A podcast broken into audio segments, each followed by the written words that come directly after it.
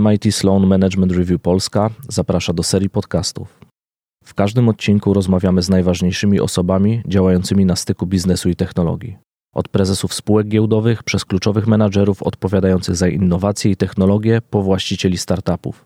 Naszym zadaniem jest przybliżyć praktyczne aspekty budowania nowatorskiej organizacji. Nazywam się Bartłomiej Pucek i będę miał przyjemność być Waszym przewodnikiem po świecie innowacji. Wiktor Schmid jest współzałożycielem i prezesem NetGuru, firmy oferującej usługi z zakresu doradztwa, tworzenia oprogramowania oraz projektowania produktów cyfrowych. Pod kierownictwem NetGuru stało się jedną z najszybciej rozwijających się firm w Europie, wyróżnioną m.in. przez Financial Times, Deloitte i Forbes. Firma konsekwentnie rośnie rok do roku o prawie 100%, a w 2018 roku osiągnęła ponad 80 milionów złotych przychodu. Wiktor działa również jako mentor w społeczności technologicznej poprzez organizacje takie jak YPO, Hive 61 i Startup Weekend. Jest aktywnym inwestorem w kilku startupach technologicznych i członkiem rady nadzorczej Ten Square Games, notowanego na giełdzie producenta gier mobilnych. Dzisiaj porozmawiam z Wiktorem o czynnikach, dzięki którym NetGuru osiągnęło sukces większy niż inne firmy startujące w tym samym czasie. Czym obecnie jest na rynku branża digital? Jaką ewolucję przechodzi rynek software house'ów? Czy w tej branży bardziej sprawdza się podejście long term czy short term? A także w jaki sposób prowadzić firmę, która zaczynając od kilku pracowników, obecnie zatrudnia ponad 600 osób? Zapraszam do rozmowy. Zanim rozpoczniemy rozmowę, chciałbym zaprosić do MIT Sloan Management Review Polska. Subskrybuj nasz kanał, by być na bieżąco z transformacją biznesu. Odkrywaj kolejnych prelegentów i zagadnienia poruszane podczas najważniejszego wydarzenia biznesowo-technologicznego w Polsce. Tutaj spotkasz się z ekspertami współtworzącymi sukces takich marek jak Netflix, Asymco czy IBM. Poznasz najnowsze trendy i zdobędziesz biznesowe rekomendacje na ich temat bezpośrednio od twórców przełomowych idei w zakresie transformacji biznesu, cyberbezpieczeństwa, sztucznej inteligencji, fintech, przemysłu 4.0, mikromobilności, e-commerce, biotechnologii i wielu innych. Jak wczoraj e, myślałem i przygotowałem się do naszej rozmowy, to pierwsza moja myśl była taka, kiedy się poznaliśmy, i to było 2007-2008. E, Więc to był ten e, moment, kiedy mniej więcej NetGuru powstawało i pewnie bym od tego chciał zacząć i od NetGuru, jak powstania firmy, ale też od twojego backgroundu, bo jakieś rzeczy sprawiły, że NetGuru powstało? Jakieś elementy układanki musiały się dopasować w Twoim życiu, w, e, w życiu Kuby też, czyli w, wspólnika, że NetGuru powstało i że jest tutaj, gdzie jest dzisiaj? E, jak to się stało w ogóle?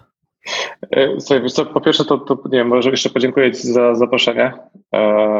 bardzo, bardzo fajnie, że, że możemy porozmawiać i e, zabawne jest to, że dzisiaj rano dokładnie tym samym myślałem. Dokładnie tym samym myślałem. Kiedy myśmy się poznali e, in relation to kiedy powstało nad górą i czy to będzie, czy tam jest, czy to było później, czy to było wcześniej, ale z tego, co mówisz, nie potrafiłem do tego dojść. musiałbym pewnie sprawdzić maile, czy, czy jakieś tam Facebooki. Z tego, co, z tego, co mówisz, to właśnie chyba mniej więcej w tym czasie, jak myśmy zaczynali tak już oficjalnie, mm, bo myśmy się poznali przez internet generalnie. Kuba pisał takiego bloga swego czasu, w tamtych czasach. Bardzo, to był bardzo dobrego. Najpopularniejszy polski blog o technologii. To oczywiście tam, ten, ten, ten, e, wtedy było już dużo mniej tych blogów, e, natomiast e, czytali go chyba, mam wrażenie, wszyscy ludzie, którzy wtedy się internetem zajmowali w Polsce tak na poważnie.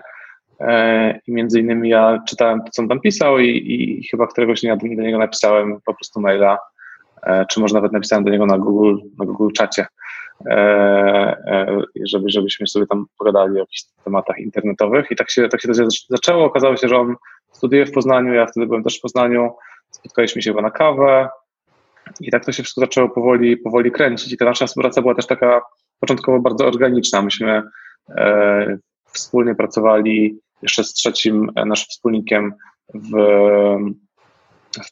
w formie takiego coworku. Też pisano nawet artykuły, że byliśmy pierwszym polskim coworkiem. Nie wiem, czy to jest prawda, ale, ale na pewno gdzieś tam pracowaliśmy w tych takich wczesnych etapach rozwoju tego, tych wszystkich internetowych e, pomysłów właśnie w Polsce w takim coworku. Każdy z nas zrobił troszeczkę takie rzeczy związane właśnie z internetem, freelancersko. Tak jak mówisz, mój, mój background jest też mocno technologiczny kończyłem Politechnikę w Poznaniu i, i każdy, każdy z nas był zafascynowany internetem, każdy z nas chciał robić coś właśnie związanego z internetem, coś ciekawego, jakieś fajne projekty e, i wydawało nam się, że pracując razem możemy po prostu robić większe, projekty, które mają większy impact, z większymi klientami, z ciekawszymi klientami. I, I rzeczywiście tak bardzo organicznie tak, tak to się chyba zaczęło dziać. No, jeden z naszych pierwszych klientów to, był, to była Agora i drugim takim pierwszym dużym klientem to był e, Bank Zachodni WBK tam, w tamtym czasie, dzisiaj, dzisiaj Santander. E, I dla nich zrobiliśmy właśnie takie dwa fajne projekty, których chyba oba żyją do dzisiaj. E, I to był taki super początek tej właśnie naszej drogi i, i, i to od tego czasu bardzo organicznie rosło. Myśmy tak naprawdę z, z każdym dniem, jak się pojawiały ciekawsze, nowe, większe projekty, to stwierdziliśmy, że musimy ten zespół powiększać i, i to wszystko tak rosło bardzo organicznie, e, aż do tego, co jest dzisiaj po 11 prawie latach e, tej, tego właśnie organicznego wzrostu, czyli, czyli prawie 600 osób w zespole. Także to ta historia jest taka, ona nie ma takiego, takiego romantycznego początku, bo, bo to wszystko jest takie bardzo organiczne. Jakby nie, ma, nie ma też takiego punktu jakiegoś e, mm, takiego. To nie jest sukces jednej nocy. To na pewno nie jest sukces jednej nocy. No. W międzyczasie też próbowaliście w ogóle eksperymentować z własnymi produktami. Tak, jeszcze pierwsze parę lat e, to był taki czas, gdzie wydawało nam się, że jednym z ciekawych takich przykładów czy pomysłów na to, jak, jak taką firmę można rozwijać, to jest, to jest właśnie ten przykład, o którym często czytamy w internecie. To są, to są firmy w rodzaju 37 Signals, które stworzyło, było firmą usługową, tworzyło software na, na zlecenie dla klientów, a w pewnym momencie stworzyło um, Basecampa i parę innych produktów i, i to stało się takim korem ich działalności. I wydaje mi się, że wszystkie firmy takie usługowe, jak, jak, jak my swego czasu właśnie patrzyły na ten przykład i wydawało nam się też, że, że to jest ciekawa droga. Mm, I zrobiliśmy kilka takich produktów, kilka bardziej, które odnosiły sukces, kilka takich mniej odnoszących sukces. Jeden z nich był, powiedziałbym, taki powiedzmy, um, powiedzmy w połowie tej stawki. To był taki system e, rekrutacyjny, który w ciągu paru lat udało nam się sprzedać do, do pracy.pl. I to był taki moment chyba dla nas, taki chyba jeden z największych takich, takich zmian, powiedzmy, mentalnych, bo e, po tym, po tej całej drodze właśnie budowania tego produktu, e, budowania zespołu i, i finalnej sprzedaży, doszliśmy do wniosku, że to jest po prostu bardzo różny biznes, że to jest coś zupełnie innego niż, niż usługi i że jakby to w żaden sposób nie próbuję tego nawet wartościować, ale po prostu są dwie różne rzeczy i strasznie trudno robić obie te rzeczy naraz. I, I my wtedy zdecydowaliśmy już tak bardzo, bardzo e, świadomie, że nie będziemy robić produktów więcej, że chcemy się skupić na tej działalności usługowej, że chcemy się skupić na tym, żeby jak najlepiej, jak się da, e, pracować z tymi klientami, żeby, żeby codziennie, co tydzień, co miesiąc poprawiać te nasze usługi, sprawiać, żebyśmy robili to jeszcze lepiej, żebyśmy pracowali nad jakością tych usług i żebyśmy skalowali tą organizację. I wydaje mi się, że to był też taki trochę moment, w którym, którym zaczęło się rzeczywiście skalować. To, to był taki moment, gdzie um, przestaliśmy próbować robić dwie rzeczy naraz i, i mogliśmy się skupić na, na jednej rzeczy, która, która zaczęła nam wychodzić po prostu coraz lepiej i zaczęła rosnąć coraz szybciej. W międzyczasie, jak wy zakładaliście NetGuru, powstało też dziesiątki, jeśli przez kolejne lata nie setki różnych software house'ów na rynku. Większość z nich już nie istnieje. Co jest takiego, że wam się udało? Co takiego zrobiliście, że wy jesteście na tym rynku? Jesteście w miejscu, w którym jesteście dzisiaj? Hmm. Wydaje mi się, że zawsze to jest tak, że to, że to nie ma nigdy jednego czynnika i, i jak ja sobie, też bardzo łatwo patrzeć na to wstecz i, i, sobie analizować pewne rzeczy i wyciągać wnioski na podstawie jakichś tam historycznych e, przemyśleń. Dla mnie i teraz tak, kilka tych firm na pewno nadal, nadal, istnieje. To też nie jest tak, że, że nie wiem, że my jesteśmy jedynym jakimś tam organizacją, która, która przetrwała, tak? Bo to też nie jest tak, że to są jakieś wielce trudne czasy. Że te 10 lat to jest tak naprawdę czas super dobrej koniunktury na tym rynku tak naprawdę przez, przez te 10 lat niewiele trzeba było zrobić. Żeby popłynąć na fali. Tak, że, że dużo trzeba było popełnić błędów, żeby rzeczywiście żeby, żeby to nie wychodzić, żeby, żeby nie, nie urosnąć w jakiś tam sposób. Natomiast na pewno jest tak, że ten biznes tego, czego my się nauczyliśmy, to jest to, że ten biznes ma pewne takie fazy i, i ta faza powiedzmy od startu do e, takiej organizacji, która ma między 50 a 100 osób, to jest taka faza, w której e, nie trzeba budować zbyt dużo struktur, nie trzeba mieć jakiejś bardzo dobrze rozwiniętej sprzedaży, marketingu, e, nawet takiego całego back-office'u, administracji. To można w porównaniu do innych organizacji tej wielkości bardzo niewiele trzeba zbudować tych takich e, supportowych roli i, i wiele firm przez to, że nie musi tego robić, tego nie robi i potrafi się rozwinąć właśnie do takiej skali i to, to jest bardzo dobry biznes. To jest, to jest tak naprawdę z punktu widzenia founderów e, to jest taki biznes, który faktycznie można, można z tego żyć i, i to, to wcale nie musi rosnąć bardziej. Mm, natomiast jest, wydaje mi się, jakiś tam taki skok właśnie od tej skali, żeby urosnąć o kolejne tam 100%, wtedy te, te struktury są potrzebne. I wydaje mi się, że to co, to, co myśmy zrobili i to, czego być może nie zrobiły niektóre z tych firm, które e, albo nie przetrwały, albo nie urosły, to jest to, że właśnie nie, nie zainwestowali w te struktury. Myśmy zainwestowali bardzo szybko, od, od, e, relatywnie szybko w sprzedaż, marketing, w, e, HR, rekrutację, Mm, i bardzo nam zależało na tym, żeby zbudować takie bardzo profesjonalne struktury w tych obszarach. I to pozwoliło nam właśnie potem e, rozwijać tę firmę dalej. To mi się wydaje był jeden z elementów. Mm, drugi element, którym, którym właśnie już mówiliśmy chwilę, to jest właśnie ten, to skupienie. Wydaje mi się, że bardzo wiele firm e, próbuje wychwytać te dwie stroki za ogon, czyli budować jednocześnie tą część usługową i jednocześnie gdzieś tam z boku mm, eksperymentować z produktami to jest po prostu bardzo trudne. Bardzo trudno jest moim zdaniem zrobić te dwie rzeczy naraz. I to, i to powoduje, że, że być może część z tych e, organizacji się rozprasza i nie, nie, nie może rosnąć. E, no i chyba na tym właśnie do, do, tego trzeba dorzucić jakiś taki pierwiastek szczęścia e, i tego, że, że udało nam się po prostu pewne milestone kolejne przechodzić i nie popełniać na tyle dużo błędów, żeby, żeby nas to w jakiś sposób zabiło. I to, to wydaje mi się, że taki miks różnych drobnych rzeczy, które, które myśmy po drodze zrobili. E, bardzo dużo inwestujemy też w kulturę, bardzo dużo inwestujemy w takie rzeczy, które na pierwszy rzut oka nie przynoszą efektów e, w danym kwartale, ale pozwala, wydaje nam się, że pozwoliły nam zbudować takie fundamenty, które dzisiaj procentują i które będą jeszcze procentować przez kolejne 10 lat. To zatrzymajmy się na chwilę przy tych e, etapach życia firmy. Mm, to jest to, co Thiel nazywa zero to one, a później, czyli od 0 do 1, później od 1 do 100 i od 100 do 101. To od 100 do 101 to ja nazywam wyciskaniem cytryny e, i to są już zazwyczaj bardzo duże firmy e, zatrudniające e, ogromną ilość osób, e, wolniej poruszające się na rynku, często rozwijające się przez kupowanie firm na rynku albo tworząc produkty, które mają określony efekt skali bądź próbując, bądź e, próbując osiągnąć ten efekt skali. Od jednego do stu to jest ten etap bardzo trudny, czyli skalowania organizacji w wielu aspektach, zarówno w aspekcie procesowym, jak i w aspekcie e, kulturowym, jak i w aspekcie produktowym, e, no i przede wszystkim finansowym, tak? bo to jest ten trudny balans pomiędzy inwestycją e, a rosnącymi kosztami, utrzymaniem się e, ponad wodą, a jednocześnie dość szybkim, dość szybkim rozwojem. I od zera do jednego to jest ten etap, gdzie trzeba znaleźć ten tak zwany product market fit, czyli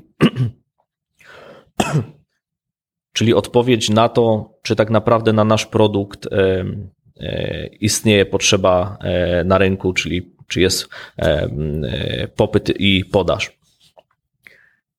Pytanie następujące. Bo na każdy z tych etapów i na każdy z tych cyklów życia firmy potrzebne są inne umiejętności w organizacji. Zarówno po stronie founderów, jak i po stronie ludzi, z którymi na co dzień się pracuje. Czyli troszeczkę innych ludzi masz w swojej firmie, jeżeli to jest ta firma od 0 do 1, troszeczkę innych ludzi, kiedy to jest od 1 do 100, no i zupełnie inny typ osób, e, kiedy to jest od 100 do 101. Jak sobie w ogóle z tym poradziliście? Bo to ta zmiana e, e, z jednej strony nie następowała z dnia na dzień, ale też z drugiej strony nie mieliście lat, żeby się na to przygotować. Myślę, ja myślę, że każdy model ma trochę swoich ograniczeń.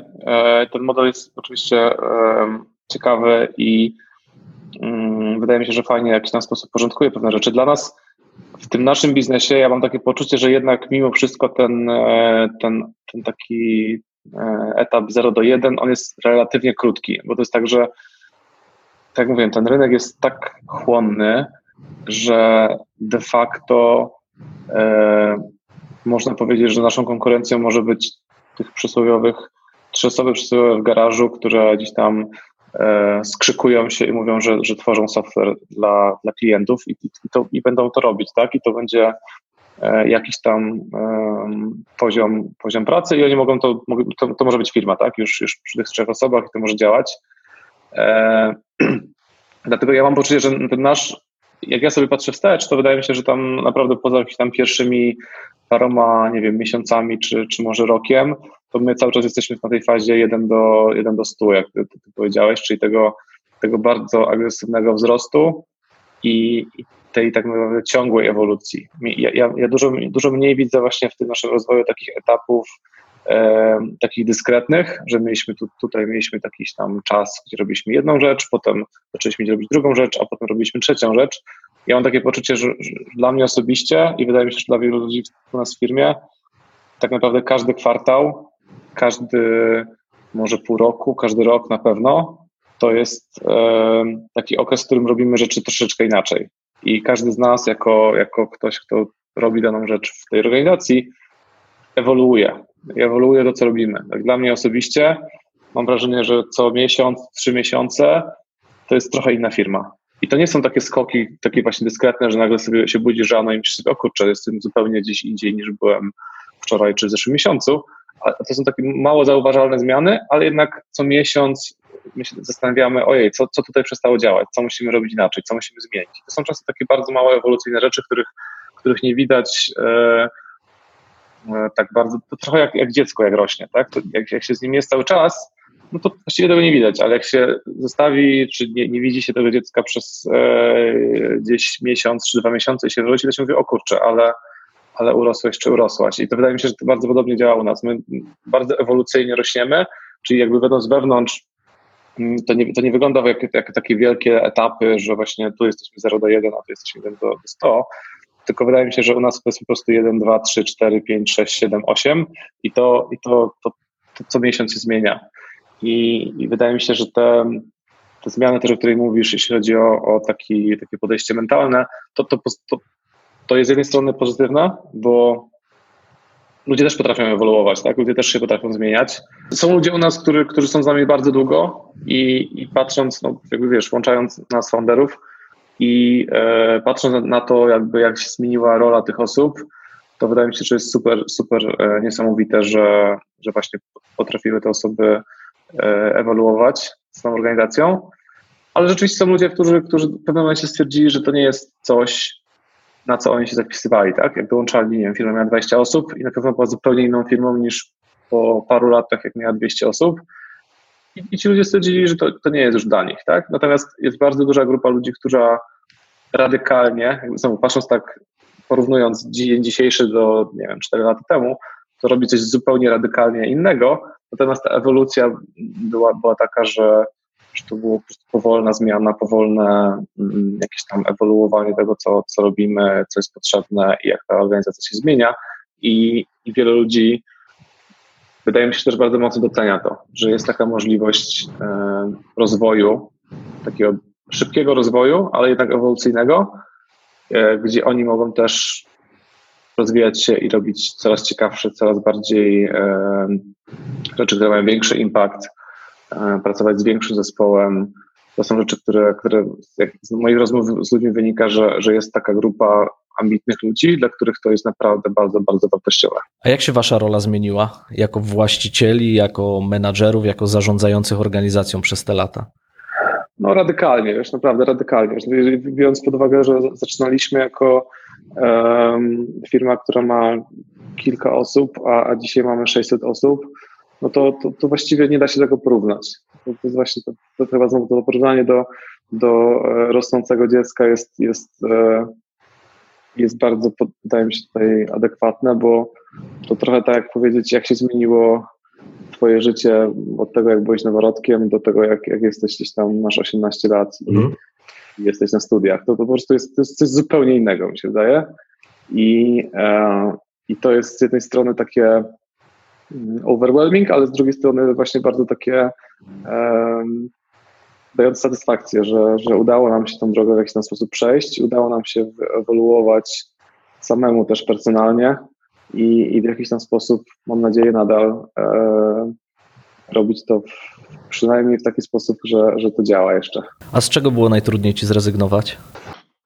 Wiesz co, dużo mniej, chyba nie jest tak, że mi było z czegoś trudniej zrezygnować, ale na pewno jest tak, że, że pewne nowe rzeczy, które, które zaczęliśmy robić i dla mnie osobiście szczególnie były, no były duże wyzwania. Mój background jest mocno techniczny i ta, ta tranzycja, i znowu ona nie była, ona nie była rewolucją, tak? To był bardzo ewolucyjny taki proces, który, na który miałem troszeczkę czasu jednak, ale ta tranzycja od zarządzania kodem, technologią, maszynami w jakimś tam sensie do, do tego, że tak naprawdę 99,99% mm, mojego czasu to jest praca z ludźmi i, i tak naprawdę zarządzanie ludźmi, to jest duża różnica.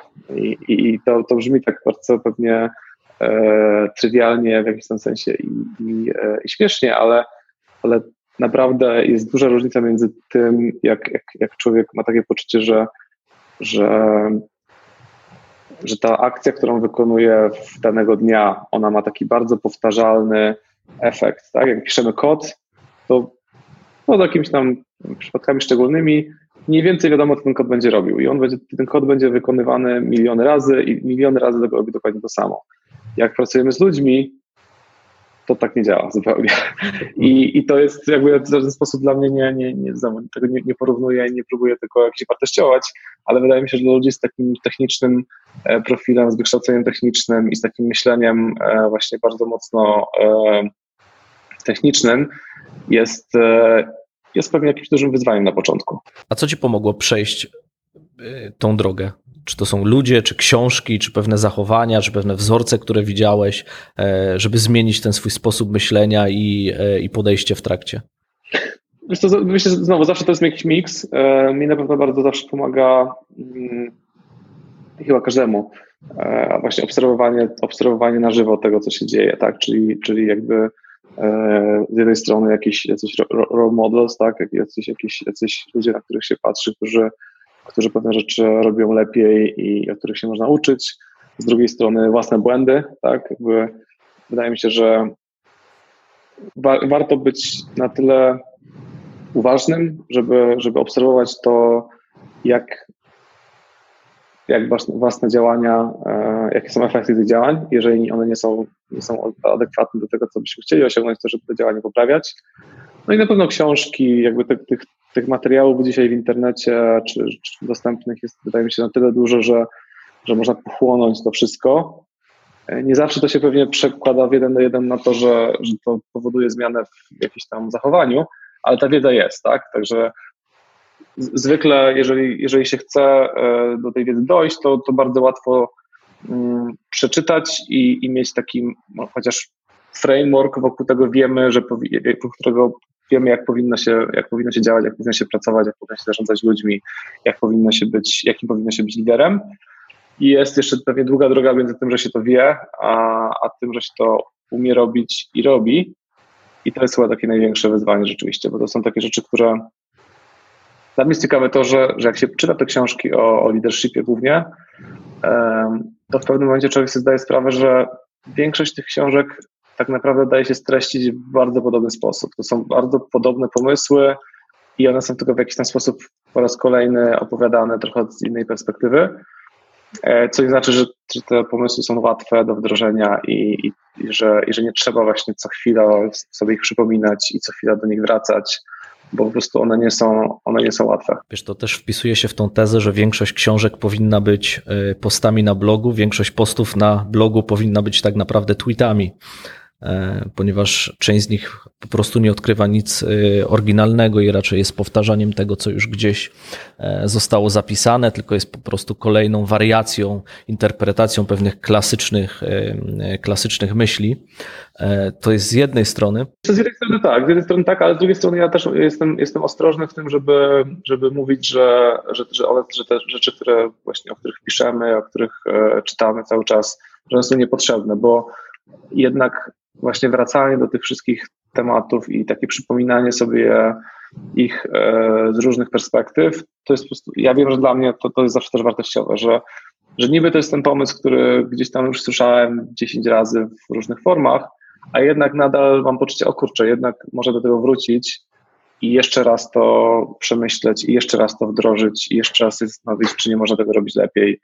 Także z jednej strony masz rację, że właśnie że to, to nie są świeże pomysły, ale z drugiej strony nawet wysłuchanie ich po raz dziesiąty czasami potrafi e, pomóc poprawić pewne, pewne rzeczy. Ja myślę, że też przede wszystkim w tych książkach należy szukać e, różnych perspektyw, tak? czyli e, spojrzenia na te same problemy, ale z bardzo różnych perspektyw, bo e, perspektywa Jacka Welcha, e, czy perspektywa Petera Thiela, czy perspektywa e, Bena Horowitza, to będą trzy różne spojrzenia. Nawet jeżeli to jest spojrzenie na ten sam temat, to ich perspektywy tak bardzo będą się różnić, że nawet intelektualnie po prostu trzeba eksplorować to, w jaki sposób oni myślą, jak różny jest ich sposób patrzenia na te same rzeczy. Tak. I czasami, czasami też jest tak, mi się wydaje, że mimo tego, że strategie są e, niezmienne, to, to fajnie się też inspirować różnymi taktykami. I, i wydaje mi się, że im, jak ten czas świat się zmienia, to najbardziej zmieniają się te, te taktyki. I czasami właśnie dzięki temu, że możemy, że możemy poczytać o jakichś, jakichś pomysłach ludzi, jak, jak ludzie te strategie wdrażali w dzisiejszym świecie, przy dzisiejszych narzędziach, przy dzisiejszych możliwościach jakichś technologicznych, to pozwala czasami um, część tych, część tych strategii lepiej wdrażać. Zgoda. Ja parę lat temu spotkałem się z taką, e, z takim konceptem budowy, to się ładnie nazywa Personal Board of Directors, czyli takiej osobistej rady nadzorczej. I ten, e, ta koncepcja mówi o tym, że wokół siebie trzeba zbudować takie relacje i, i wokół siebie mieć takich ludzi, którzy tak naprawdę są Twoją osobistą radą nadzorczą, czyli pomagają Ci spojrzeć na problemy, z którymi się mierzysz, na zadania, które stoją przed tobą, z ich perspektywy. Ich perspektywa może być całkowicie inna, czasami może być w, w kontrze do tego, co aktualnie myślisz, albo tym, kim aktualnie jesteś, albo wydaje ci się, że, że jesteś, ale pozwala ci e, spojrzeć e, na własne myśli e, z czyjegoś punktu widzenia. I to jest bardzo, bardzo twórcze, pod warunkiem, że ma się A dużo samodyscypliny w działaniu, to jest numer jeden. E, B, jest się otwartym też na ludzi, którzy mają inne poglądy, inne zdanie. Tak? E, I niekoniecznie musi to oznaczać, że po prostu trzeba w ciemno brać te poglądy i e, brać je jako swoje. Trzeba zachować zdrową dozę krytycyzmu w stosunku do każdego poglądu, włącznie z własnym, ale to wymaga takiego mm, dużej ilości samoświadomości. Tak? E, ja, ja, myślę, ja myślę że, że to jest e, jakaś tam wariacja tego, mm, tego spojrzenia na to, że e, mówi się o tym, że, się, że, że każdy jest jakąś tam średnią pięciu osób, z którymi spędza najwięcej czasu. I to jest pewnie jeden z tych elementów. Ja mam takie poczucie, że miałem ja osobiście miałem niesamowite szczęście, że udało mi się znaleźć Kubę, który jest moim wspólnikiem i z którym spędzam pewnie najwięcej czasu. I, i dla mnie ta relacja jest chyba. E, wiele się słyszy o właśnie relacjach wspólników i jakichś tam co-founderów, którzy, no, które czasami są bardzo trudne. Tak? To, to w wielu startupach to jest jeden, jeden z powodów tego, że, że, że jakiś tam biznes się w ogóle nie udaje. Ta moja relacja z Kubą zawsze była właśnie super produktywna i my, my się mocno różnimy w wielu kwestiach. Tak? Kuba, Kuba jest właśnie bardziej, dużo bardziej od takiej, takiej strony humanistycznej, jego on, on kończył filozofię, um, także ma bardzo różne spojrzenie, takie znowu taktyczne na pewne rzeczy, ale jednocześnie to, co jest chyba niesamowite i, i praktycznie przez te 11 lat prawie e, cały czas w sumie mnie to zaskakuje i cały czas do tego wracam i, i jest to dla mnie fascynujące, jak mamy takie same wręcz, albo, albo podobne, albo takie same spojrzenie na to, gdzie idziemy i na tą naszą taką strategię i na tą naszą wizję. To, to co chcemy zrobić w tym takim, takim horyzoncie um, średnio i długoterminowym. Co nie znaczy, że się nie zgadzamy w jakichś tam krótkoterminowych taktykach, jak pewne rzeczy robić, a o nich potrafimy rozmawiać, bo, bo wiemy, że tak czy inaczej, nawet jeżeli mamy trochę inne spojrzenie na to, jak gdzieś dojść, to wiemy, gdzie chcemy iść. I to jest chyba takie najbardziej wartościowe w tym, bo, wiemy, że te, nawet jak się w jakiś tam sensie nie zgadzamy, to nie zgadzamy się i potrafimy wypracować jakiś tam kompromis, możemy w jakiś sposób wyeksperymentować, czy, czy przetestować nawet dwa rozwiązania, czy pójść w dwie drogi, bo to nie ma znaczenia, bo wiemy, że i tak idziemy w tym samym kierunku razem. Nie? Super. Ja myślę, że to jest wspólna cecha e, większości firm, które odnoszą sukcesy. Na koniec dnia, jeżeli spojrzysz dzisiaj, e, czy to jest e, grupa wirtualna Polska, czy grupa Pracuj, to właściciele, założyciele tych firm, to na koniec dnia kompletnie inne charaktery. Tak? To, co ich łączy, tak? To jest wspólne spojrzenie, e, to co powiedziałeś, na przyszłość. E, na pewno spierają się co do e, detali, czyli jak tam dojść, jakie taktyki, jakie ruchy powinny zostać wykonane, żeby tam dojść. Natomiast jeżeli się już wspólnie obierze kierunek, to wszyscy są ultra skupieni na tym, żeby, żeby tam dotrzeć.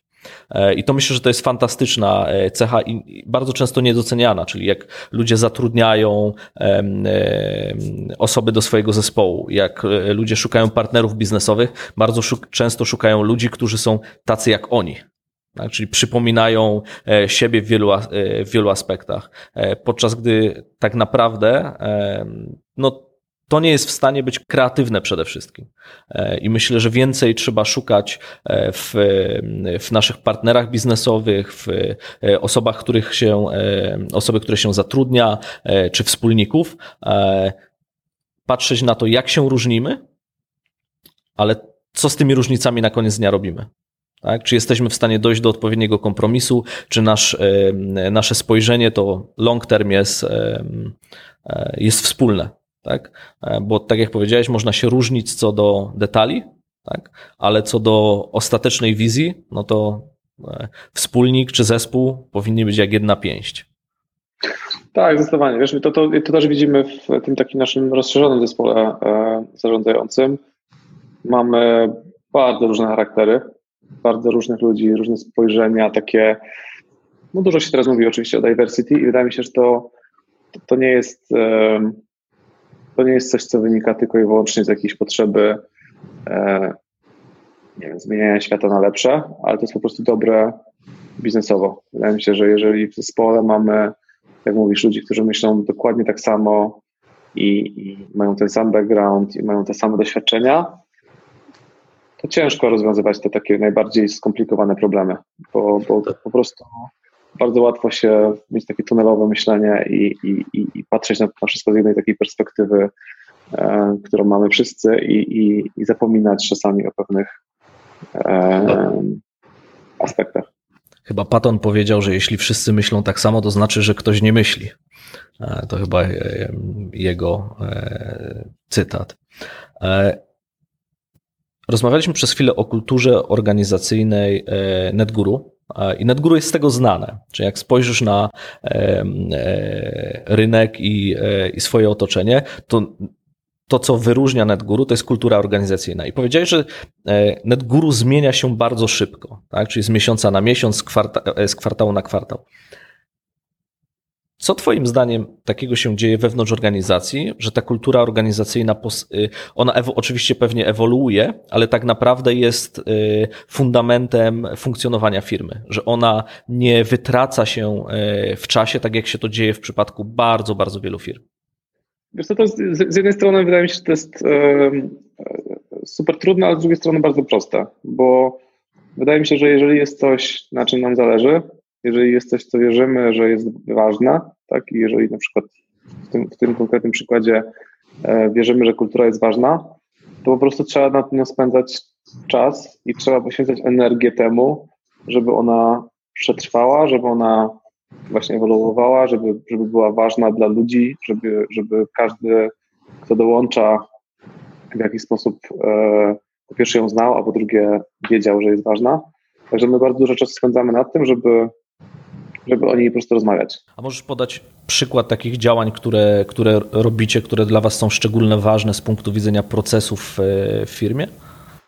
Jasne, więc no mogę podać takich, kilka takich taktyk, które mi się wydaje w jakiś tam sposób wzmacniają to i powodują, że potem dzieją się rzeczy, których już my nie do końca e, tak bezpośrednio kontrolujemy, ale które, które mm, to wszystko budują taki, takie koło zamachowe, które pozwala się temu utrzymywać i, i, i pewnie e, napędza to całą, tą całą machinę. E, to, to rozmowa o kulturze, rozmowa o naszej misji, o naszych wartościach jest częścią onboardingu, czyli każda nowa osoba, która przychodzi do zespołu, rozmawia o tym. Do tego stopnia, że mm, my mamy w tym momencie mamy zrobione w ten sposób, że co jakieś dwa tygodnie mamy takie e, sesje onboardingowe, czyli jak, jak przyjmujemy nowe osoby, to, co, dwa tygodnie te osoby w takich grupach dołączają, przechodzą przez cały proces, e, są onboardowane. I jednym z elementów tego onboardingu jest to, że ja spędzam pół godziny na rozmowie z tymi, z tymi ludźmi. Każdą osobę poznaję chociaż przez te pół godziny osobiście i z każdą rozmawiam o tym, jaka jest nasza wizja, jakie są nasze wartości, dlaczego jest to dla nas ważne. I, to jest taki, wiesz, to jest taki pierwszy message, że, że to nie jest tylko i wyłącznie e, coś, co sobie napisaliśmy w naszym, nie wiem, e, handbooku i, i, i co ładnie wygląda na papierze i nie wiem, na stronie internetowej, tylko że rzeczywiście inwestujemy w to i ja osobiście też przychodzę i rozmawiam o tym z każdą osobą, która przychodzi do, do, do, do firmy. E, I potem, tak naprawdę już po tym onboardingu, dbamy o to, żeby ta konwersacja i ta rozmowa i te, te, te wartości i ta nasza wizja, ona się pojawiała w tej naszej komunikacji cyklicznie. Tak, że każdy, kto, kto jest w organizacji, co najmniej kilka razy w roku w jakiś sposób dotykał tego, że, że my o tym rozmawiamy, że to jest ważne, że to gdzieś się pojawia w jakichś tam różnego rodzaju kontekstach, sytuacjach i e, w jakiejś komunikacji. I to jest coś, co możemy sobie robić, powiedzmy tak, od, trochę odgórnie, tak? To jest coś, co, co można jakby uprocesowić. A potem to, co uważam, że jest najważniejsze tak naprawdę i co, co trzeba zbudować, jak to już jest, to jest dużo łatwiej. Jak tego nie ma, to jest to trudne, że na każdym etapie tak naprawdę pracy, wydaje mi się, że osoba, która przychodzi na nowa, zauważa, że ludzie w zespołach, liderzy, e, koleżanki czy koledzy w zespole kierują się tymi wartościami na co dzień. I to są rzeczy, które wydaje mi się są relatywnie trudne, żeby, żeby, żeby to się zdarzyło, ale jak się zdarzy, to jest tak silne koło zamachowe, że że, po prostu nie da się też tego powstrzymać, tak? Nawet jak przychodzi dużo nowych ludzi, nawet jak rzeczywiście jak rośniemy bardzo, bardzo szybko, to jeżeli w ciągu pierwszego miesiąca trafiasz na szereg sytuacji, w których ktoś podejmuje świadome decyzje i jakby odnosi się przy tych decyzjach do tych wartości, no to już jesteś, wiesz, to już, to, to jesteś tak naprawdę kupiony.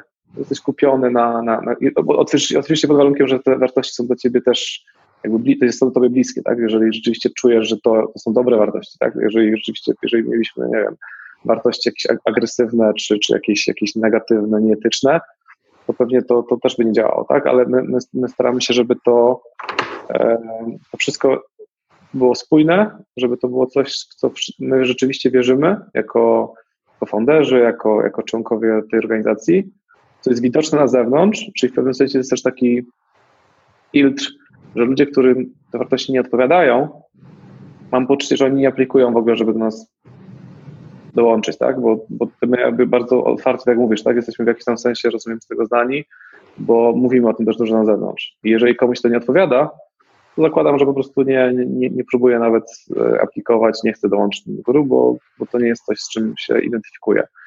Także po pierwszy, pierwszy filtr jest już na tym etapie rekrutacji.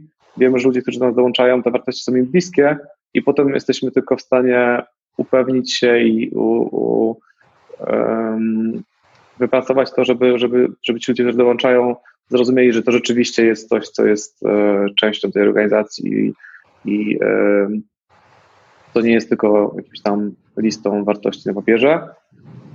I jest taki jeszcze element, wydaje mi się, który, mm, który też u nas w jakimś tam sensie taki trochę negatywny, ale, ale który, który się u nas też pojawia, to jest to, że rzeczywiście nie, są takie sytuacje i tych sytuacji nie ma, nie ma dużo, myślę, że można je policzyć na palcach jednej ręki, ale gdzie podejmujemy trudne decyzje mm, i wydaje mi się, że jeżeli rozmawiałeś z, z e, jeżeli rozmawiałeś z, z Patty, prawdopodobnie też o tym rozmawialiście, bo Netflix też mocno o tym mówi, że trzeba podejmować też trudne decyzje i na przykład potrafić się z ludźmi rozstać, tylko i wyłącznie dlatego, że nie, nie stosują się do tych wartości.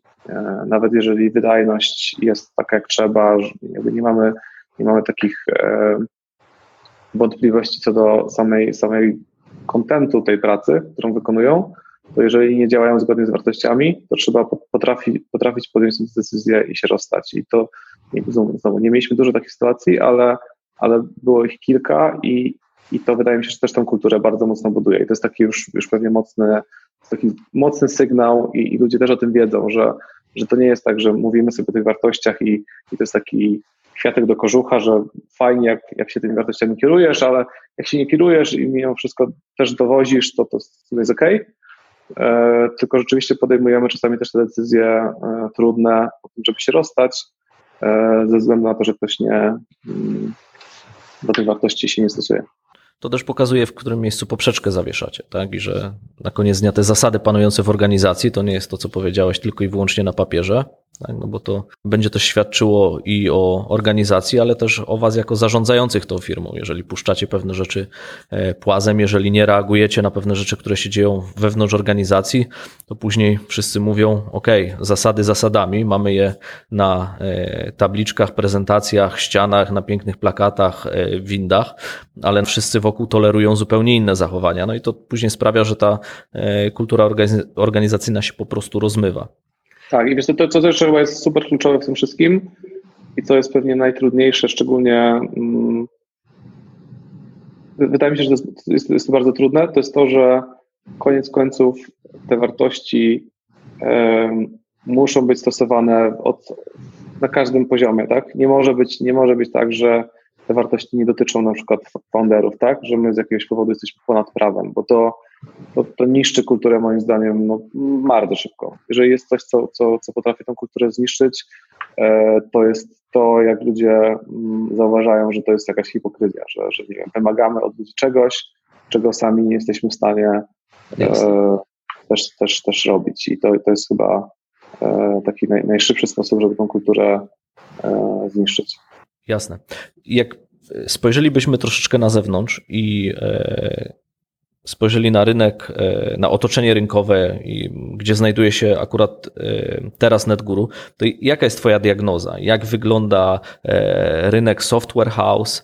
W jakim otoczeniu się znajduje? Jaka jest jego relacja w stosunku do tej części konsultingowej, z którą teraz bardzo mocno się ściera, bo coraz więcej duże firmy konsultingowe mają w swoich usługach również usługi technologiczne i takie, które do tej pory były naturalne dla software house'ów, ale też z drugiej strony coraz częściej e, firmy, e, które działają jako software house'y, e, przekształcają się czy też ewoluują bardziej w firmy konsultingowe, czyli takie, które nie tylko i wyłącznie zajmują się po prostu tworzeniem kodu i dostarczaniem technologii, ale też zajmują się w coraz większym stopniu pewną odpowiedzialnością za też biznesową część, tak, że ten produkt to nie jest tylko kod, w którym e, jest napisany i tylko to, jak on wygląda po stronie user experience, ale to też jest myślenie o, o modelu biznesowym, to jest e, myślenie o kanałach dystrybucji, to jest myślenie o dopasowaniu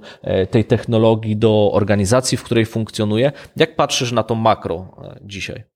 Ja myślę sobie o tym rynku w taki sposób, że um, jakby są kilka elementów. Pierwszy element jest taki, że wydaje mi się, że mamy takie trzy tradycyjne branże. E, to jest branża mm, takiej konsultingu strategicznego, mm, firmy typu BCG, McKinsey i wiele, wiele innych. Mamy drugą taką tradycyjną branżę digital przepraszam. Mamy drugą taką tradycyjną branżę agencji takich kreatywnych, e, czyli Saatchi Saatchi, tego rodzaju firmy. I mamy trzeci taki tradycyjny rynek firm technologicznych, e, czasami outsourcingowych. E, I tu widzę pewnie takie, wcześniej kiedyś to było Accenture, Capgemini, tego typu organizacje. Każda z tych branż w takim ujęciu e, bardzo ograniczonym, one, one, one nie rosną. To są, to, są, to są branże, które są raczej już mocno na takim jeżeli nie schyłkowym, to w jakimś tam sensie bardzo mocno mm, już stabilnym, powiedzmy, stabilnej trajektorii wzrostu. I gdzieś pomiędzy tymi trzema tradycyjnymi branżami jest coś, co, o czym ja mówię sobie tak w pewnym dużym uproszczeniu digital. I każdy, każda z tych trzech branż patrzy na ten digital gdzieś w środku, który jest moim zdaniem takim dużym połączeniem tych trzech rzeczy po prostu w jedną, w jedną całość i każdy chce na tym rynku być. I tak patrzymy na BCG, patrzymy na McKinsey, BCG Ventures, McKinsey Digital, patrzymy na wszystkie agencje kreatywne, które też zaczynają, tak jak mówisz, robić e, software, robić aplikacje, robić platformy, robić e, różnego rodzaju rzeczy związane z technologią i patrzymy na te wszystkie firmy typu e, właśnie Accenture, Capgemini, DXT Technologies, które, które tak naprawdę Mm, też mówią o sobie, że one robią digital transformation, że one robią produkty, że one robią software. I każdy chce w tej, w tej branży być, bo ta branża rośnie. Ona rośnie dwucyfrowo rok do roku. No już dzisiaj jest, jest tak naprawdę rynkiem, który jest e, no, w trylionach dolarów e, liczony. Także to jest duża rosnąca branża. I teraz każdy chce być w tej branży i wydaje mi się, że takie organizacje jak nasza, czyli firmy, które pracują ze startupami od, od samego zarania, od samego początku, które tworzą ten software e, właśnie taki nowoczesny, który w jakiś sposób ma zmieniać coś, który jest innowacyjny. To nie jest wdrożeniem CRM-a czy wdrożeniem jakiegoś systemu LP, tylko, tylko budowaniem czegoś, co w jakimś tam sensie jeszcze nigdy nie było stworzone. E, to, to są firmy, które mają właśnie DNA w tej, w tej nowej działce, w tej nowej takiej działce digitalowej, digital transformation. I my wierzymy w to, że, że oczywiście jeszcze zupełnie przy, na, na, innej skali, jak te, te, te, firmy, o których mówiłem wcześniej, ale że my jakby rośniemy w tej branży, jakby tak, tak jesteśmy takimi native'ami w tej, w, tej, w, tej, w tej, tej nowej działce, w tej nowej branży. I widzimy się jako właśnie organizacja, która na, przez te kolejne 10 lat będzie właśnie liderem, globalnym liderem w, tym, tej branży, w tym obszarze. E, dlatego jak mówisz o software house'ach, jak mówisz o jakichś tam firmach konsultingowych, ja trochę unikam tych, e, tego podziału, bo wydaje mi się, że to, gdzie my jesteśmy, to jesteśmy właśnie w tej branży digitalowej. My jesteśmy firmą digitalową, która tworzy e, software, która, która tworzy produkty software'owe, które w jakiś tam sposób zmieniają świat. E, I to oczywiście brzmi górnolotnie, tak nie wszystkie zmieniają ten świat w takim samym stopniu, natomiast na pewno zawsze są jakiegoś rodzaju innowacją e, i zawsze, zawsze są czymś, co, co jest eksperymentem, co, co jest jakąś hipotezą, którą staramy się z naszymi klientami przetestować. Bardzo często te projekty się nie udają i to jest jakby element tego, tego całego biznesu, że one się mogą nie udawać, bo to są projekty startupowe, to są projekty jakieś eksperymentalne, innowacyjne, i, i, I, my potrafimy w tym ekosystemie się dobrze sprawdzać, tak? My bardzo dobrze potrafimy szybko budować rzeczy, które są testem jakiegoś, jakiejś hipotezy, jakiegoś eksperymentu i na podstawie tych e, wyników tego eksperymentu podejmować dalsze decyzje, czyli czy dalej idziemy w tym kierunku, czy robimy jakiś pivot, czy coś zmieniamy, czy w ogóle wyrzucamy to do kosza i budujemy nowy eksperyment. I to jest coś, co wiele tych organizacji z tych tradycyjnych branż czego nie umie. Dla, dla, dla tej organizacji jakby porażka jest porażką. One nie mogą mieć porażek, one muszą mieć tylko sukcesy. My wiemy, że, że jakby w sensie taka porażka krótkoterminowa może przynieść w długim terminie sukces, dlatego wolimy e, odnieść, po, podnieść porażkę w ciągu miesiąca i zrobić kolejne cztery eksperymenty, e, a nie spędzać roku na przykład na planowaniu czegoś, czy budowaniu strategii, i potem budowaniu do tego brandingu i potem tworzeniu tego i po dwóch latach się okazuje, że to właściwie w ogóle nie ma sensu. Tylko działamy dużo szybciej, działamy w taki agile'owy, startupowy sposób. A w jaki sposób ty działasz w takim razie? Bo razem z e, wzrostem firmy, skalowaniem, większą dostępnością do e, kapitału, większą liczbą klientów, większą liczbą e, pracowników na pokładzie, twoja doba to jest ciągle te same 24 godziny. I jak podchodzisz dzisiaj do zarządzania swoim e, czasem, priorytetami, jak decydujesz, co robić, ale przede wszystkim w jaki sposób decydujesz, czego nie robić, bo na pewno ilość e, tych szans i możliwości, które razem ze wzrostem firmy się pojawiają, jest wykładniczo większa. Musisz zdecydować, które z tych szans chcesz wykorzystać, e, ale też musisz zdecydować, które nie. I tych, których nie, na pewno jest więcej. Jak podchodzisz w ogóle do decydowania o tym? Wydaje mi się, że największym sukcesem foundera, czy, czy lidera, czy, czy, czy, czy menadżera e, jest, jest to, że jeżeli uda e, mu się, czy, czy jeżeli udaje się znaleźć osoby do zespołu, które są lepsze niż, niż ten menadżer w robieniu pewnych rzeczy. I, I, wydaje mi się, że to co, to, co nam się udało zbudować z Kubą, to naprawdę silny zespół, który robi większość tych obszarów, które, które myśmy wcześniej musieli robić sami, bo byliśmy mniejszą organizacją, e, dużo lepiej niż, niż my to kiedykolwiek potrafiliśmy robić. Czyli udało nam się zbudować naprawdę silny zespół, który tak naprawdę te decyzje podejmuje dużo lepiej niż my. I, i to jest chyba to, to, na czym ja się staram najbardziej skupić, to jest to, w jaki sposób umożliwić ludziom od nas w zespole podejmowanie najlepszych decyzji, w jaki sposób sprawić, żeby mieli wszystkie zasoby, żeby, żeby móc pracować w najbardziej efektywny sposób. Ta kultura, o której mówiliśmy, to jest tak naprawdę jedno z takich narzędzi, tak? Mając taką kulturę, można pracować e, efektywnie, tak? I to, my bardzo dużo myślimy o tym, w jaki sposób dać ludziom w naszym zespole najlepsze warunki pracy do tego, żeby to oni mogli podejmować najlepsze decyzje. I to znowu to jest, to jest chyba coś, co właśnie w, w tych książkach, o których rozmawialiśmy, się bardzo często pojawia, tak? Że to jest rola tak naprawdę lidera, to jest rola menadżera, żeby sprawić, żeby zespół potrafił najlepsze decyzje podejmować, miał najlepsze warunki, e, pracował w sposób, który, który, który pozwala się każdemu z tych osób w zespole rozwinąć i jako zespół pracować w najlepszy sposób. I to, to, to jest coś, co ja sobie muszę też jakby bardzo często przypominać wewnętrznie. To nie jest coś, co właśnie przychodzi naturalnie, ale, ale to jest chyba coś, gdzie jeżeli udaje się nam to zrobić, to to przynosi najlepsze efekty.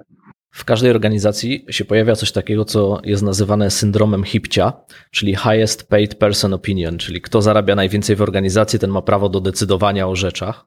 E, jak sobie radzicie z tym e, wewnątrz firmy? Wiesz co, trochę, trochę to się wiąże z, z tym, co mówiłem przed chwilą, wydaje mi się trochę. To znaczy, mi zależy na tym, żeby, żeby tych decyzji podejmować jak najmniej. Myślę, że i to znowu, to, jest, to też jest, zdaje się, z, z Toyoty taki, taki koncept, czyli że naj, naj, najlepszą osobą do podejmowania danej decyzji jest osoba, która jest najbliżej tego problemu. I wydaje mi się, że przez to, jaką my mamy skalę, to ja osobiście jestem bardzo daleko od większości z tych problemów, które, które mamy, czy tych wyzwań, które chcemy w jakiś sposób osiągnąć czy, czy rozwiązać. I e, dlatego ja się staram podejmować tych decyzji jak najmniej. I wydaje mi się, że to jest jeden z najlepszych sposobów, żeby, żeby takie rzeczy, e, żeby, organizację rozwijać, tak? Że, że, że tak naprawdę e, najlepszą osobą do podejmowania decyzji jest osoba, która jest najbliżej tego problemu i to, to się po prostu sprawdza. To się też dobrze wpisuje w to, co e, mówił Jeff Bezos, tak? zapytany e, o ilość podejmowanych decyzji każdego dnia, jak sobie z tym radzi, no bo organizacja jest ogromna, ilość wyzwań jest bardzo duża i on e, odpowiedział, że jego zadaniem jest podejmowanie jak najmniejszej liczby decyzji każdego dnia, że jego zadaniem nie jest podjąć 10, 20 czy 30 decyzji, tylko podjąć dwie lub trzy danego dnia, ale takie, które będą miały największy impact i stara się każdego dnia skupić właśnie na tym, a resztę decyzji powinni podejmować ludzie, którzy są wokół niego, którzy powinni znać się na tych rzeczach dużo lepiej niż, e, niż on. Ja myślę, że tutaj też największym wyzwaniem z perspektywy prowadzenia firmy, organizacji, zespołu, e, czy bycia menadżerem, czy bycia właścicielem, czy bycia przedsiębiorcą jest jeszcze taki element, który jest, e, o którym się rzadko dyskutuje i to jest kwestia ego. Tak? No bo jeżeli e, się jest e, e, founderem, jeżeli się jest prezesem, jeżeli się jest CEO, jeżeli się jest menadżerem, jeżeli się jest dyrektorem, tak? to w którymś momencie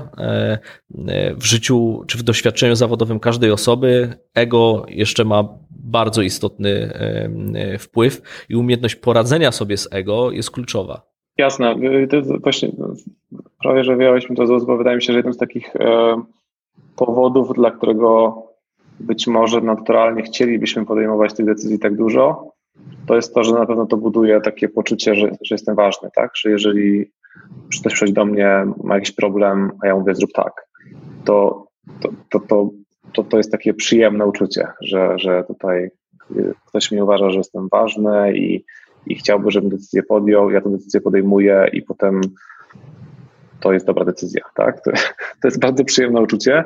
Mm, natomiast wydaje mi się, że to jest mocno, mocno destrukcyjne do, dla organizacji, dla zespołu, bo mm, to, to ma też takie, wydaje mi się, dwa dodatkowe elementy, które są, które są destrukcyjne, poza, poza tym, że właśnie um, tak naprawdę jako lider, który jest trochę dalej od, od problemu, tą decyzję nie zawsze podejmuje najlepszą, e, ale druga rzecz jest taka, że w momencie jakby podejmując decyzję bierze się za nią odpowiedzialność. Jakby ściąga się tę odpowiedzialność w jakimś sensie z, z tych ludzi, którzy są bliżej tego problemu i jakby to, to też w takiej formie jakby zabiera, jakby zabiera się im tą odpowiedzialność, też w takim sensie negatywnym dla nich, tak, że oni nie, nie mogą potem e, za efekty tej pracy nie mogą się czuć dumni, tak? Bo to nie oni podejdą decyzję, tak? Ktoś inny podjął za, za nich i oni tylko ją jakby wykonali. Wydaje mi się, że dużo, bardzo ważne jest to, żeby w każdej rzeczy, które, którą, którą robimy, mieć takie poczucie, że, że, że to jest nasza odpowiedzialność i że my jesteśmy odpowiedzialni za sukces.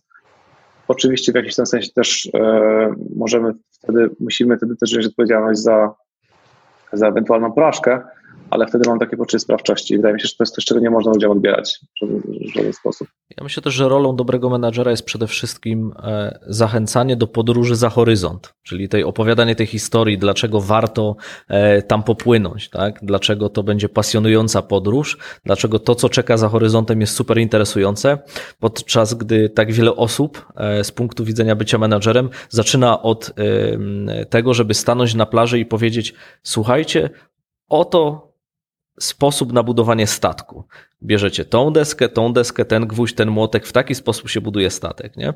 I to nie, to jest jakby kontrproduktywne, bo na koniec dnia e, ludzie są zmęczeni opowiadaniem im, jak ten statek budować, a dużo łatwiej e, zainteresować ich tą myślą o czekającej ich przygodzie, tak? Zainspirować do tego, że jest coś za horyzontem, e, co warto zobaczyć. Jest pewna przygoda, którą warto odbyć i na koniec można być duż, dumnym z e, samej tej podróży. Ona nie zawsze kończy się sukcesem, tak? Ale sama ta podróż może być inspirująca. Sama ta podróż może przynieść nowe, e, nowe rzeczy, nowe punkty widzenia, nowe umiejętności, tak? A po prostu stanie na plaży i pokazywanie, jak ten statek zbudować, jest raczej powodem do frustracji, bo bardzo często ci ludzie, którzy którzy e, są już na tej plaży, oni potrafią ten statek zbudować dużo lepiej od nas. Nie? I myślę, że tego nie powinniśmy robić. No, to, to jest bardzo fajnie też trochę segue do tego, o czym rozmawialiśmy wcześniej, bo w momencie, jak ty to, zacząłeś o tym mówić, to ja znam tą historię, tak? Jakby słyszałem to, co powiedziałeś e, pewnie 30 razy już, a jednocześnie, jak zacząłeś o tym mówić, to przyszło mi do głowy dwie, trzy sytuacje z tego tygodnia, gdzie kurczę, mogłem chyba to zrobić właśnie tak, a, mhm. a zrobiłem, to, zrobiłem to nie tak. Zrobiłem to właśnie, opowiadałem ludziom, jak budować, e, jak budować e, statek, zamiast, zamiast podejść do tego w taki sposób, jaki o, o tym tak. mówisz. Dlatego to mi się, wydaje mi się, że bardzo fajnie pokazuje, jak to jest trudne. Jak, jak, jak, jak, jak, jak bardzo dobrze wiemy, jak pewne rzeczy robić, a jak bardzo często i tak mamy, popełniamy błędy i, i, i, robimy to. No sama świadomość, sama świadomość tego jeszcze nie oznacza, że potrafi się to stosować w praktyce e, zawsze, tak? bo można to zrobić jeden, dwa czy trzy razy, ale później wracamy do pewnych e, naturalnych zachowań, nawyków, naszych cech charakteru, sytuacji, w której się znajdujemy, poziomu stresu, e, ilości pracy, którą mamy i tak dalej, i tak dalej. No i też tego ego, tak? Czyli tej potrzeby właśnie, żeby, żeby jednak powiedzieć coś mądrego i, i potem móc powiedzieć, że to miałem rację, to był mój pomysł, e, zrobiliśmy to, ale to, to dzięki mnie jakby wpadliśmy na tą, na, na tą koncepcję. Tak. A powiedz mi, czego żałujesz, że nie wiedziałeś, jak zaczynałeś NetGuru? Dzisiaj już to wiesz, e, stosujesz, a bardzo by ci pomogło, jak zaczynałeś, gdybyś to wiedział. To myślę, że jest milion takich rzeczy, że to jest, ale to jest strasznie trudna, e, taki strasznie trudny taki myślowy, ćwiczenie myślowe, bo, e, bo znowu wracając do tego, tak, prawdopodobnie wiedziałem to, o czym mówiłeś przed chwilą, tak, o tym, o tym, o tym jak powinno być, być liderem, a jednocześnie nie, nie zawsze się jest tym liderem tak, takim dobrym, tak dobrze, jak się powinno być. Także ja myślę sobie, że, że każdy jednak ma trochę taką drogę i to co, to, co nam pomogło i to, co mi się wydaje jest, jest kluczowe w budowaniu biznesu, to jest to, żeby starać się, e, żeby te błędy, które się popełnia, które się na pewno będzie popełniać i że ich, ich będzie tysiące, żeby one były na tyle małe, żeby nas nie zabiły. I to jest chyba, to, to jest chyba coś, co, na czym, to, co nam się udało, to, to nie jest to, że nam nie popełniliśmy błędów, czy, czy robiliśmy wszystko idealnie, tylko że z jakiegoś powodu te wszystkie błędy, które popełniliśmy, były na tyle małe i na tyle właśnie takie eksperymentalne, takie, taki, były, były takim właśnie testem, który nie wyszedł, że, że można było się cofnąć, można było to poprawić, można było próbować jeszcze raz, można było spróbować inny sposób. Także i, i to znowu, to też nie jest jakaś wiedza, której nie mieliśmy. To jest chyba tylko element tego, że żeby próbować te decyzje podejmować w taki sposób, który jest odwracalny. I to chyba nam, nam mocno pomogło, że, że, że nigdy nie było takiej sytuacji, że podjęliśmy decyzję, która, która była nieodwracalna i która w jakiś sposób nam na tyle zaszkodziła, że, że gdzieś tam to się wszystko wywróciło. Mhm. A to też y, ciekawa analogia, bo to jest y, y, już po raz drugi przywołując Bezosa, jak on wypowiadał się w zakresie podejmowania decyzji, to mówi, że są dwa typy decyzji. Decyzje odwracalne i nieodwracalne. I decyzje odwracalne każdy powinien podejmować na pniu, czyli w zasadzie kierować się swoją najlepszą wiedzą w danym momencie i intuicją i po prostu działać z tą decyzją e, natychmiast.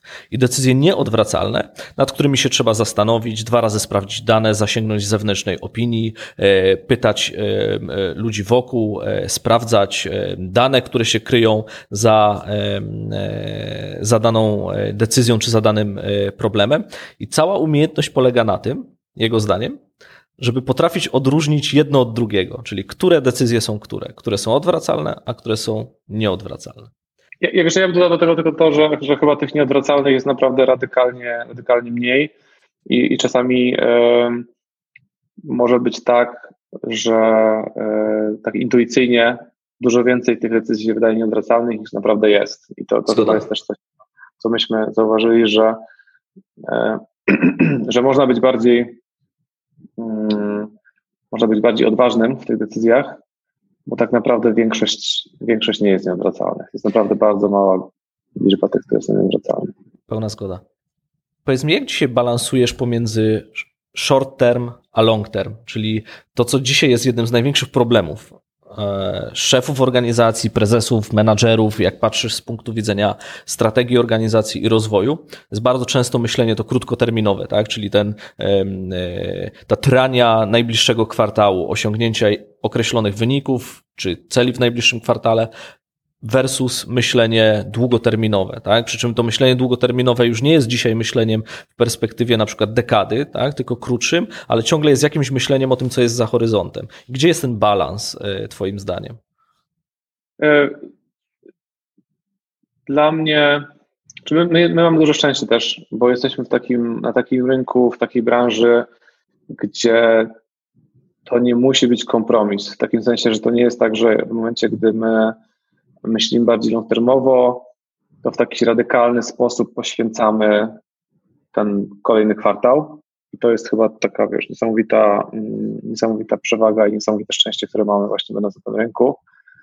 Um, ale myślę, że mimo wszystko, jak sobie o tym, jeżeli, jeżeli, miałbym o tym myśleć w takiej, w takiej formie, jaka jest intuicja taka naturalna, a, a to, co się powinno robić, to wydaje mi się, że powinniśmy zawsze starać się być bardziej długoterminowy niż nam podpowiada intuicja, że, że jakby tak, takim naturalnym impulsem jest to, żeby myśleć o tym w najbliższym czasie, bo to po prostu jest, jest trudne. trudne. Trudno jest myśleć więcej niż ten, ten, te trzy miesiące, rok do przodu, bo to się wydaje takie, szczególnie dzisiaj ten świat jest taki, ma się bardzo szybko zmienia i, i się wydaje, że to, to, co dzisiaj jest, to nie wiadomo, czy te trzy miesiące w ogóle będzie dokładnie, będzie, będzie, nie będzie zupełnie inne, ale jednak wydaje mi się, że warto mm, i to, na, to, nie, to nie tylko dotyczy, mi się wydaje, takich, wiesz, liderów, e, founderów, czy, czy wiesz, na poziomie CEO, czy na poziomie top managementu. Wydaje mi się, że każdy i to w biznesie i gdzieś tam w jakimś takim wiesz, życiu prywatnym powinien się starać myśleć bardziej długoterminowo niż to podpowiada intuicja. I to chyba też wszyscy o tym często, to też nie jest jakaś tajemna wiedza, że, że jakby jeśli chodzi o zdrowie, tak, że w naturalny sposób e, ludzie Przeceniamy ten krótkoterminowy okres, nie doceniamy tego długoterminowego. Tak? Dokładnie. To, to, to też takie rzeczy jak, nie, jak, jak ćwiczenie i, i, i zdrowe odżywianie, tak? I to bardzo łatwo można przełożyć na, na biznes, gdzie, gdzie to takie budowanie fundamentów jest zwykle na drugim, na drugim planie, w taki naturalny sposób. Że to trzeba być, trzeba bardzo proaktywnie myśleć o tej przyszłości i starać się pracować, budować te fundamenty na, na, na te kolejne lata, bo inaczej w taki naturalny sposób będziemy się skupiać na tej bieżączce, bo to jest coś, co jest przed nami, przed naszymi oczami. Mamy te 10 maili, na które trzeba odpisać w cudzysłowie. Ale myślę, że to jest też wystawianie siebie i organizacji i ludzi w organizacji na pewien rodzaj dyskomfortu tak? No bo y, tak naprawdę największe osiągnięcia, zarówno organizacji czy osobiste, raczej się biorą z sytuacji, w których wszystko jest przeciwko nam, prawda? E, bo mamy naj, naj, z jednej strony najmniej do stracenia, a z drugiej strony próbujemy być najbardziej dynamiczni czy najbardziej agresywni w działaniu. Z drugiej strony też trzeba być właśnie bardzo ostrożnym, bo i to, i to jest chyba coś, co, co, na co my staramy się zwracać uwagę, że w momencie, gdy się właśnie zaczyna odnosić jakieś takie pierwsze sukcesy, są pierwsze jakieś takie um, przykłady tego, że zaczyna nam iść bardzo dobrze, bardzo łatwo też spocząć na laurach wtedy. I, tak. i, i czasami to też mieliśmy dużo takich rozmów wewnątrz organizacji o tym, że no słuchajcie, idzie nam tak dobrze, rośniemy, yy, mamy coraz więcej tych klientów. Dlaczego teraz troszeczkę nie odpuścić? Dlaczego teraz troszeczkę nie powiedzieć, OK, to może, to może teraz tych klientów bardziej filtrujmy, może bierzmy tylko te najlepsze kąski. Może tylko e, zastanawiajmy się, może nie potrzebujemy tak szybko rosnąć. I to jest chyba taki bardzo łatwy, mm, łatwa taka ucieczka w jakiś tam sposób, w taki komfort. My bardzo mocno zawsze chcieliśmy jednak utrzymywać tą ambicję wzrostu, mimo tego, że, że już e, jesteśmy pewnie e, więksi niż, niż, niż dużo różnych firm gdzieś tam w naszym otoczeniu, to mamy tą ambicję, żeby, żeby być być tym globalnym liderem.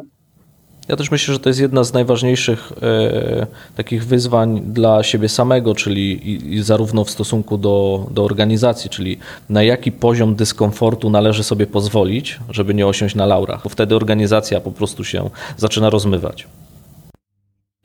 Tak, zdecydowanie. No to, to jest taka rozmowa, którą, którą mamy bardzo często właśnie, jak, jak, jak ambitne cele sobie stawiać i, i dlaczego aż akurat tak ambitne a nie bardziej, albo dlaczego nie mniej ambitne. Mm, I to jest taka ciągła rozmowa, co jest możliwe, e, co zrobić, żeby jednak mimo wszystko zachować ten jakiś, jakiś zdrowy rozsądek w tym wszystkim. To, nie ma pewnie dobrej odpowiedzi jednej. Jasne, super. Wiktor, e, oczywiście w przypadku rozmowy ze mną nie obędzie się e, e, bez pytania o książki, więc pytanie jest, czy są takie książki, które są dla ciebie szczególnie ważne, albo wywarły na ciebie duży wpływ, albo dzisiaj są, że tak powiem, e, obok twojego łóżka, do których chcesz sięgnąć i uważasz, że są e, istotne? Obok mojego łóżka to na pewno jest, jest Kindle, także nie ma jakiejś takiej jednej książki, e, która tam jest. Są takie książki, natomiast do których e, wracamy jako trochę organizacja. To znaczy są książki, które na przykład dajemy naszym liderom i chyba taką książką, którą ja tam czasami piszę dedykację i tą, tą dedykacją jest e, ta książka zmieniła moje życie. I, i tą książką jest e, How to Win Friends and, e, and Influence People, czyli jak, jak zjednywać sobie przyjaciół, jak zjednywać sobie przyjaciół i nie, jak zdobywać przyjaciół i zjednywać sobie e, ludzi, zdaje się po polsku. To jest, mi się wydaje, jedna z takich najciekawszych. E, jeżeli miałbym polecić jedną książkę, to bym polecił, polecił ją.